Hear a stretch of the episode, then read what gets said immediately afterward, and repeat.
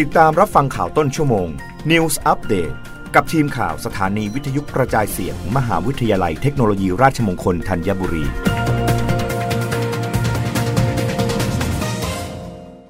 รับฟังข่าวต้นชั่วโมง โดยทีมข่าววิทยุราชมงคลธัญบุรีค่ะ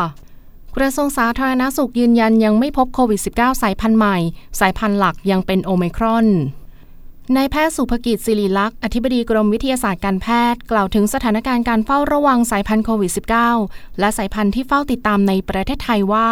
จากการเฝ้าระวังสายพันธุ์โควิด -19 โดยกรมวิทยาศาสตร์การแพทย์ร่วมกับเครือข่าย ขณะนี้สายพันธุ์หลักที่พบยังเป็นโอมครอน และการติดเชื้อส่วนใหญ่ยังเป็น BA.5 เช่นเดียวกันกับทั่วโลก และพบสายพันธุ์ย่อยที่องค์การอนามัยโลกระบุให้เฝ้าติดตามเพิ่มขึ้น เช่น XBB BA.4.6 และ BQ.1 โดยแต่ละพื้นที่อาจพบการระบาดของสายพันธุ์ที่แตกต่างกัน เช่นยุโรปและสหรัฐอเมริกา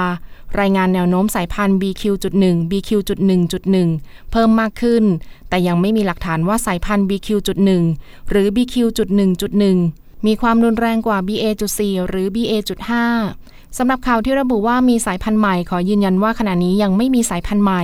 โดยยังเป็นสายพันธุ์ย่อยของสายพันธุ์ที่มีการระบาดก่อนหน้านี้ เช่นเดลต้า อัลฟาแกลมมาโอไมครอน สายพันธุ์ย่อยที่องค์การอนามัยโลกระบุให้เฝ้าติดตามที่เริ่มพบในประเทศไทย เช่นสายพันธุ์ BA.4.6 มีหลักฐานทางวิทยาศาสตร์เมื่อเทียบกับสายพันธุ์อื่น เช่น BA.1 BA.2 BA.4 และ BA.5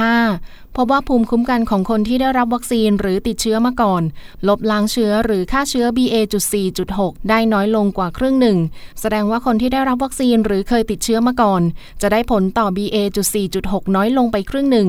ขณะนี้พบแล้ว 3 ราย สายพันธุ์ BA.2.3.20 ซึ่งเป็นลูกหลานของ BA.2 มีการกลายพันธุ์อยู่หลายตำแหน่ง มีแนวโน้มแพร่เร็ว แต่ยังไม่มีข้อมูลความรุนแรง ขณะนี้พบในประเทศไทยแล้ว 2 ราย ทั้งคู่หายแล้ว ส่วน AY.103 เป็นลูกหลานของเดลต้าไม่ใช่สายพันธุ์ใหม่ เพียงแต่มีตำแหน่งกลายพันธุ์ที่เพิ่มจากเดลต้าเดิม ซึ่งยังไม่มีหลักฐานแสดงความรุนแรงที่เพิ่มขึ้น และมีรายงานเข้าฐานข้อมูลเพียงรายเดียว จึงยังไม่ต้องกังวลอะไร ประเทศไทยยังไม่พบ รับฟังข่าวครั้งต่อไปได้ในต้นชั่วโมงหน้า กับทีมข่าววิทยุราชมงคลธัญบุรีค่ะ รับฟังข่าวต้นชั่วโมง News อัปเดตครั้งต่อไป กับทีมข่าวสถานีวิทยุกระจายเสียง มหาวิทยาลัยเทคโนโลยีราชมงคลธัญบุรี